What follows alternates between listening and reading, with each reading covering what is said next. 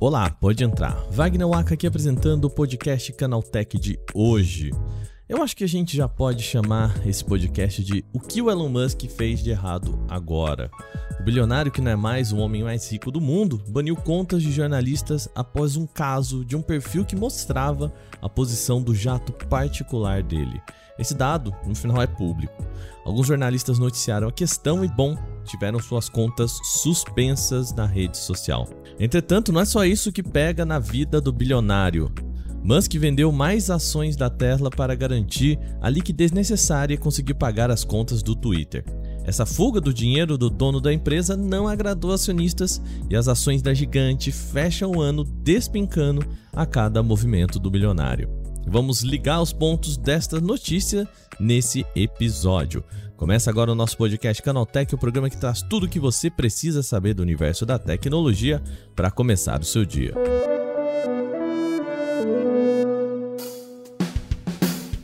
Olá, seja bem-vindo e bem-vinda ao podcast Canaltech, o programa diário que atualiza você das discussões mais relevantes do mundo da tecnologia. De terça a sábado, a partir das 7 horas da manhã, a gente tem os acontecimentos tecnológicos aprofundados aí no seu ouvido.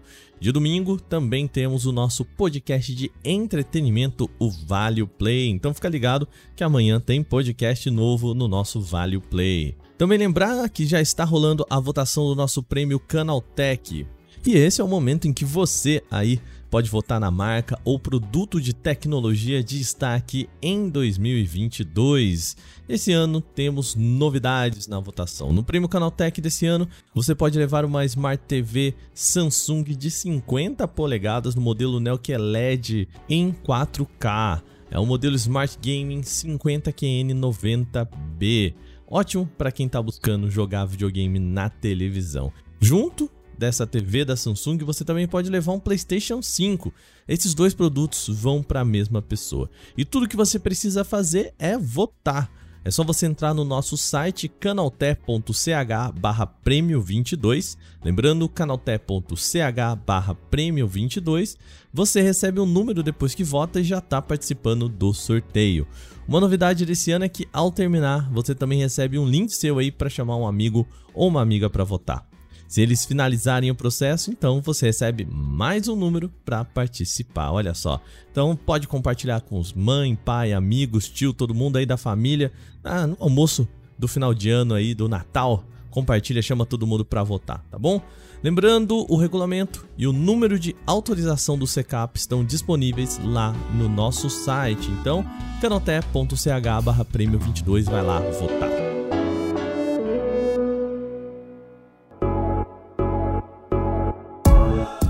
Vamos começar o nosso programa falando das pataquadas de Elon Musk nesses últimos dias. A rede social do executivo baniu várias contas de jornalistas críticos a Elon Musk e da rede concorrente Mastodon. Os alvos das suspensões teriam compartilhado links para o monitor de voos do jatinho pessoal do bilionário, violando uma recente regra da rede social. A medida é vista pelos alvos como uma afronta à liberdade de imprensa. A história começa na quarta-feira, Musk estava incomodado com um perfil na rede social chamado ElanJet. Como o nome sugere, tratava-se de um perfil que compartilhava, um bot mesmo, as informações de posicionamento do jatinho pessoal do Elon Musk. Vale ressaltar que, assim como todo voo comercial e privado, os dados de localização são públicos, exceto em caso de exercícios militares. Pois bem, a questão é que Musk disse que esse compartilhamento da rede social feria uma nova regra. Em um tweet, ele publicou o seguinte: Abre aspas. Qualquer conta que forneça informações de localização em tempo real de qualquer pessoa será suspensa, pois é uma violação da segurança física. Isso inclui postar links para sites com informações em tempo real. Fecha aspas. O perfil pessoal também do responsável pela conta @ilanjet, o cara chamado Jack Sweeney, também foi suspenso da rede social. Depois disso, o Twitter baniu contas de jornalistas que, assim como nós aqui no Canaltech, só divulgamos a questão como notícia. Usuários do Twitter e o editor-chefe da newsletter Pirate Wires, um cara chamado Max Solana, constatou que cerca de metade das contas banidas tinham publicado links para o monitoramento de voo do jatinho de Elon Musk. Em resposta, o bilionário confirmou as suspeitas. As mesmas regras de doxing se aplicam a jornalistas e a todos os outros, ele disse. Doxing é um termo que a gente usa para a prática de compartilhar um dado pessoal de alguém com a intenção de prejudicar a pessoa. Apesar dos planos de voo do jatinho de Musk poderem ser acessados em qualquer lugar, ele considerou a publicação como um conteúdo de risco para segurança pessoal. Vários jornalistas relevantes foram suspensos do Twitter, incluindo repórteres de grandes veículos dos Estados Unidos como New York Times, CNN e Mashable, além de portais independentes. Segundo eles, o motivo do banimento não foi esclarecido na notificação enviada à conta. E não foi só isso que mudou na rede social. O recurso de Spaces, aquele com salas com chats por voz usada também por jornalistas e celebridades, foi derrubado. A empresa não informou o motivo da retirada do recurso, mas o movimento aconteceu após Elon Musk ter rusgas com jornalistas em um desses spaces. Ainda na quarta-feira, alguns deles montaram um space para falar do caso da suspensão de contas. O ponto é que, mesmo com as contas suspensas, os usuários conseguiam participar da plataforma de áudio. O Space então foi criado pela jornalista do BuzzFeed, Katie Notopoulos, e foi acompanhada por outros repórteres com contas suspensas. No meio do debate, o próprio Elon Musk entrou lá na sala e foi pressionado pela audiência. Quando foi questionado pela legitimidade de suspender as contas de pessoas que compartilhavam uma informação, Elon Musk então deixou o Spaces e não respondeu. Segundo o executivo, a ferramenta de Spaces vai voltar para o ar, está só parada por reparos. Provavelmente a equipe deve bloquear então o uso da ferramenta por contas suspensas. Até o final da produção desse roteiro, os Spaces ainda não estavam disponíveis para os usuários aqui no Brasil.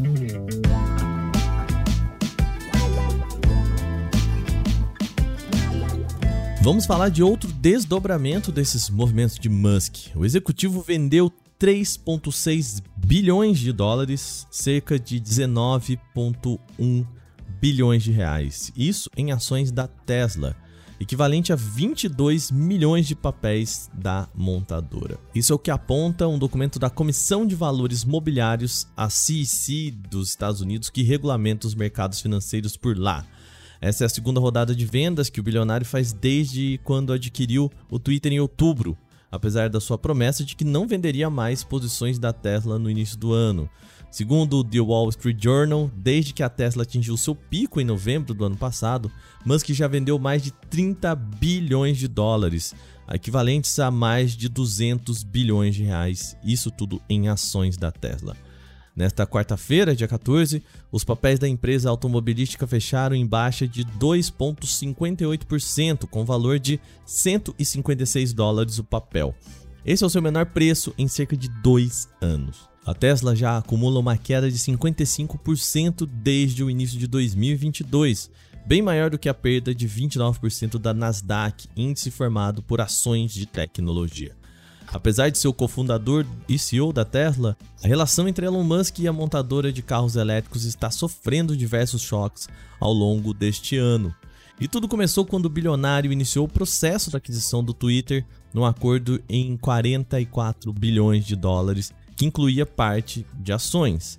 Nesse meio tempo, a Tesla passou por algumas situações como demissões em massa, processos judiciais e problemas com o piloto automático. Atualmente, a empresa está sendo investigada criminalmente por acidentes envolvendo o recurso de piloto automático. Por último, os acionistas da montadora estão processando Musk devido ao pagamento de um pacote salarial de 56 bilhões de dólares para o CEO, sob a justificativa de que ele não estava trabalhando o suficiente para a empresa e perdendo muito tempo com o Twitter.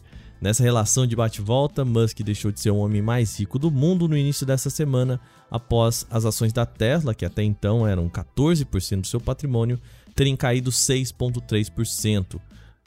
Para Dan Ives, da empresa de investimentos Whitebush Securities, Musk deixou de ser um super-herói para as ações da Tesla para se tornar uma preocupação aos olhos do mercado. Em nota, ele disse o seguinte, aspas, o circo do Twitter prejudicou as marcas de Musk, o que é um grande prejuízo para as ações da Tesla. E Musk é a Tesla, e Tesla é Musk. Fecha aspas. Apesar de não estar claro o motivo de Musk vender mais um lote de suas ações, essa distância entre a pessoa de Elon e a empresa talvez não seja de tudo ruim para a Tesla, tá? Em um tweet publicado na última terça-feira, dia 13, Musk disse o seguinte, aspas, Sob o risco de afirmar o óbvio, tenho cuidado com dívidas em condições macroeconômicas turbulentas, principalmente quando o Federal Reserve segue aumentando juros, fecha aspas. Bom, para o homem mais rico do mundo, ou até então o homem mais rico do mundo, o cenário não está nada bom. Agora, terminadas as principais notícias de hoje, vamos para o nosso quadro Aconteceu Também.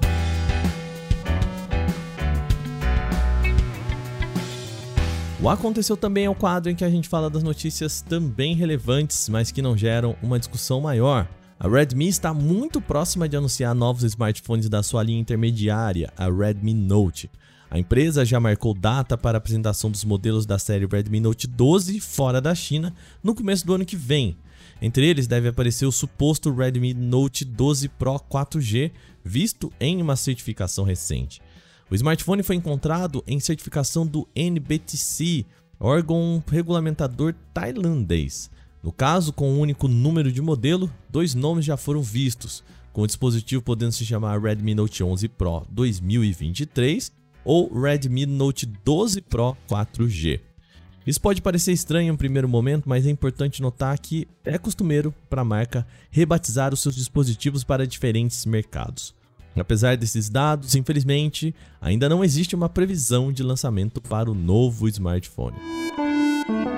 O Microsoft Designer começou a expandir a sua versão de testes para o Brasil e outros países. O programa estava disponível desde outubro para cadastrados em uma lista de espera. Contudo, somente moradores dos Estados Unidos eram contemplados. Agora mais pessoas vão poder testar o software da gigante de Redmond, que mistura ferramentas de edição do Canva com recursos de geração de imagens por uma inteligência artificial estilo DALL-E. A competição agora deve ser acirrada com a Adobe e com a Canva, ambas com suas soluções voltadas para edição e design de mídias. A inteligência artificial de criação de imagens com base em descrições ainda está bem crua se comparada a concorrentes. Ela funciona de maneira costumeira ao que as pessoas já viram por aí. Você tem um campo para escrever que deseja ver como resultado. Quanto mais precisa for a descrição, melhor será a imagem apresentada. E se você escrever em inglês, ela sai ainda melhor, mas ainda assim deixa a desejar nos resultados. Até o momento, o programa é acessível apenas via navegador por PCs e Macs conectados à internet. A empresa promete uma versão mobile futuramente, mas ainda não tem data de lançamento. A Tesla anunciou que os carros Model S e Model X agora podem ser compatíveis com o Steam em suas respectivas centrais multimídias. Na mais recente atualização, tanto o sedã quanto o SUV, desde que sejam modelos mais recentes, podem rodar games da biblioteca do Steam do motorista diretamente na central multimídia dos veículos. Segundo a montadora, as versões dos jogos que podem ser aproveitados no carro são aquelas compatíveis com o Steam Deck, o PC game portátil da Valve. No caso desse aparelho, o jogo precisa rodar no mínimo 30 FPS e resolução máxima adaptada à tela de 7 polegadas de 1280 por 800. Para jogar, os usuários poderão parear controle sem fio por meio da conexão Bluetooth ou, se preferirem, usar mouses e teclados como se estivessem em seus PCs. Segundo a Steam, são mais de 6 mil jogos habilitados para funcionarem no Steam Deck. Logo, tanto o Tesla Model S quanto o X virarão videogames ambulantes. O filme que prometeu mudar a escala de forças dentro do universo da DC e apenas deu início à hecatombe administrativa do universo de heróis da Warner Bros. finalmente chega ao streaming. Estamos falando de Adão Negro, que estreou no HBO Max nesta sexta-feira, dia 16, pouco menos de dois meses depois do lançamento nos cinemas. Embora seja a grande estreia de Dwayne Johnson no The Rock como um personagem de quadrinhos depois de anos de espera, a grande marca do filme para DC está mesmo na confusão, reviravoltas e reformulações que vieram aí na sequência. Foi a partir desse filme que indas e vindas da Warner começaram de fato. Bom, a boa notícia é que assinantes do catálogo do HBO Max agora podem assistir ao filme antes exclusivo nos cinemas, então pega a pipoca e vai assistir Adão Negro aí na sua casa.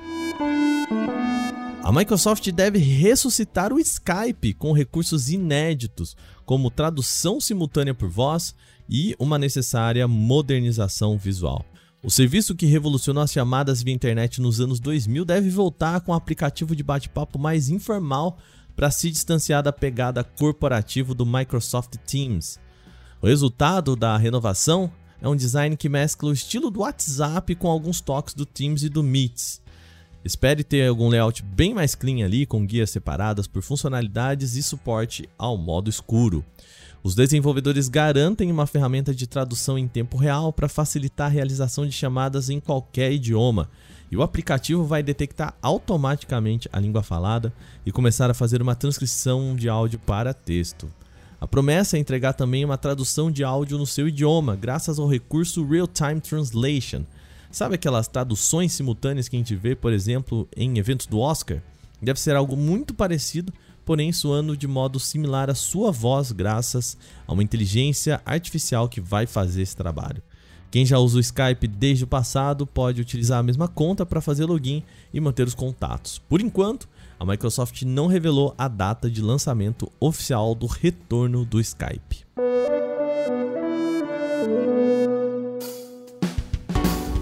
Bom, e com essas notícias, o nosso podcast Canaltech de hoje vai chegando ao fim. Lembre-se de seguir a gente deixar uma avaliação em seu agregador de podcast se você utiliza um.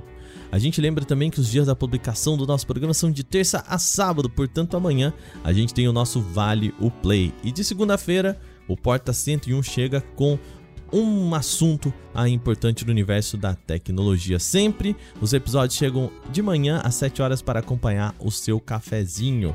Esse episódio foi roteirizado, apresentado e editado por mim, Wagner Waka, e o programa também contou com reportagem de Gustavo de Liminácio, Alveni Lisboa, Felipe Ribeiro e Durval Ramos. A revisão de áudio é da dupla Gabriel Rime e Mari Capetinga, e a trilha sonora é uma criação de Guilherme Zomer. A gente vai ficando por aqui. Amanhã tem Vale o Play nesse feed. Te espero por lá. Aquele abraço. Tchau, tchau.